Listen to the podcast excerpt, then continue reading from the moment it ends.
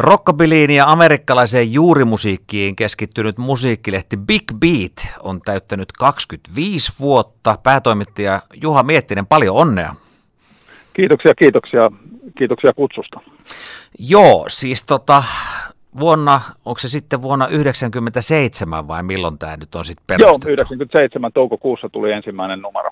Joo, joo. Minkälaisessa tilanteessa toi syntyi? Oliko semmoista vähän niin kuin sosiaalista painetta, että tälle porukalle pitää oma lehti saada?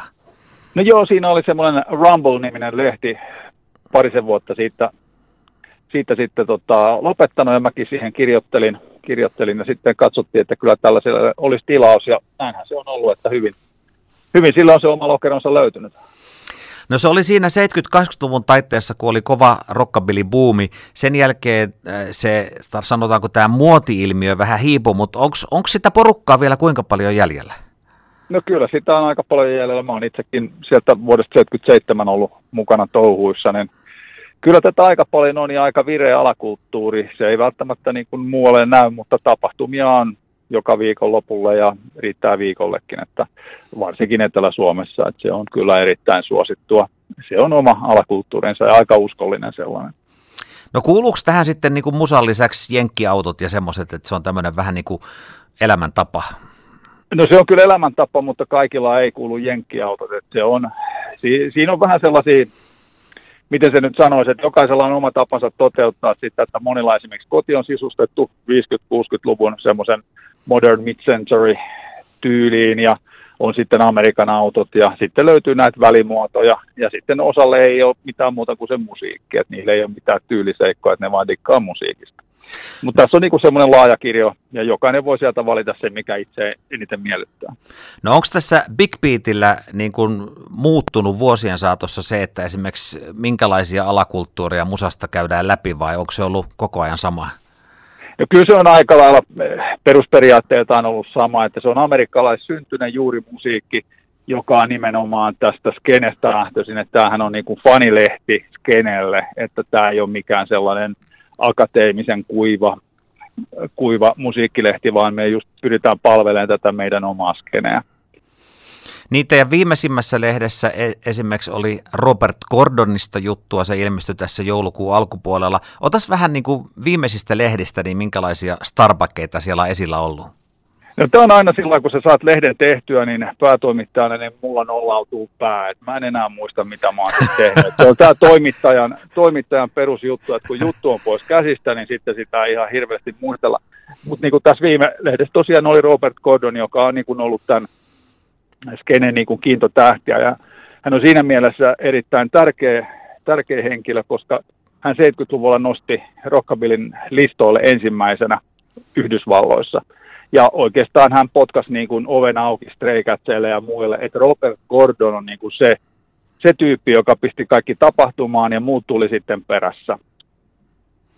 Mutta jos joku, sanotaanko kovastara vaikkapa tuolta Englannin maalta, niin, niin soittaisi tämmöistä amerikkalaispohjasta musiikkia, niin se kuitenkin teidän lehteen mahtuu vai? Joo, siis t- tässähän on kyse, että skenehän on kansainvälinen. Ja Englanti, tai sanotaan Britannia nimenomaan, on ollut aina keskiössä siinä. Britanniahan oli se paikka, jossa rock and roll säilyi yli hippivuosien, ja siellä se 70-luvulla lähti nousemaan ja oli tosi, ja on vieläkin, mutta silloin erityisesti ne oli erittäin vireä alakulttuuri.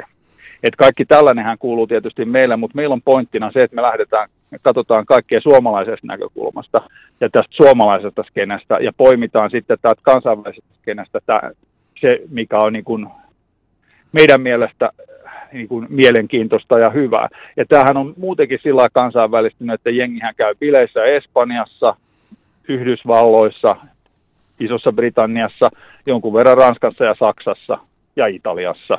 Että on hyvin, hyvin kansainvälinen, kansainvälinen skene. Rockabilly-lehti Big Beatin päätoimittaja Juha Miettinen, mitkä oli sun ensikosketukset rock'n'rolliin tai rockabilly-musiikkiin?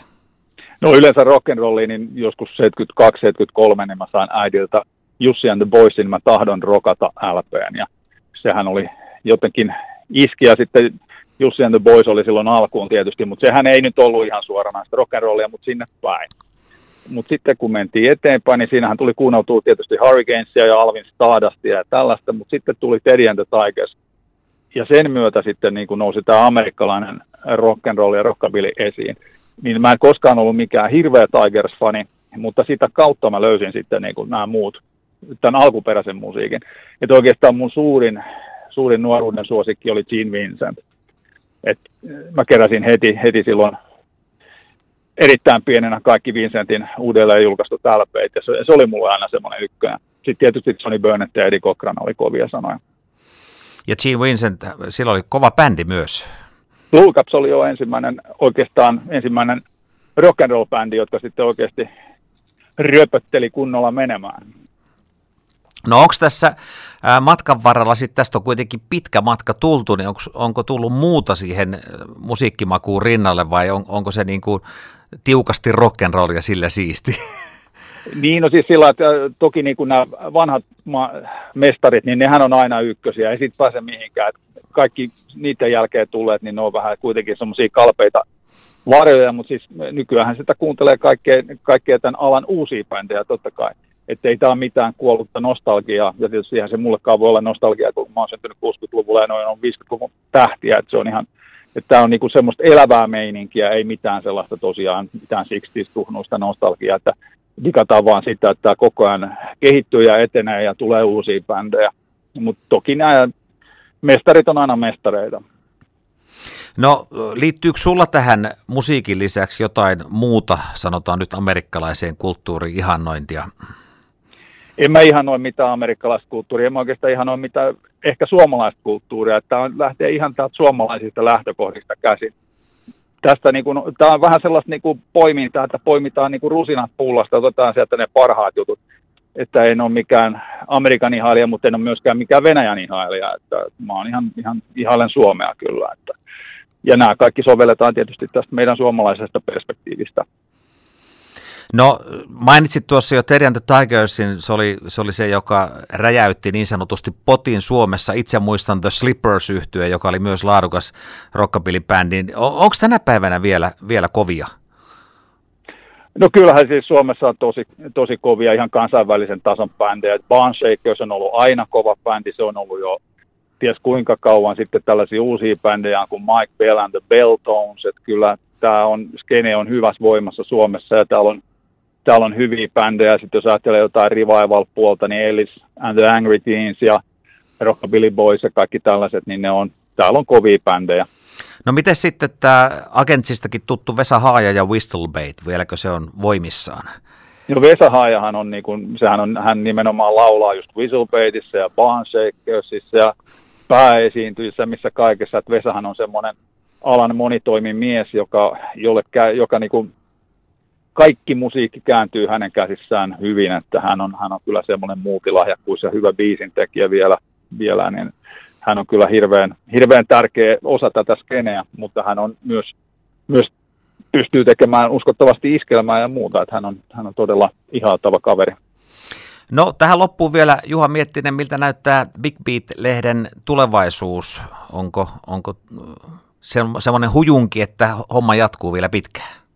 No kyllä, tässä, tässä on sillä että intoa riittää kyllä. Tietysti tässä rupeaa ikääkin olla, että sitähän ei ikinä tiedä, että tämän ikäisenähän kavereita on ruvennut putoilemaan, että ikinä tiedä mitä itselle sattuu, mutta jos ajatellaan näitä muita reunaehtoja, niin kyllä tilaajia on mukavasti, niitä tulee lisää. Ainoa ongelma tietysti on taloudelliset ongelmat, niin kuin kaikilla muillakin. Paperihinta nousee, painokulut nousee, postin kulut nousee ja sitten ikävä kyllä, niin nykyään on aika paljon sitäkin, että esimerkiksi painotyön laatu on aika luokatonta verrattuna aikaisempaan.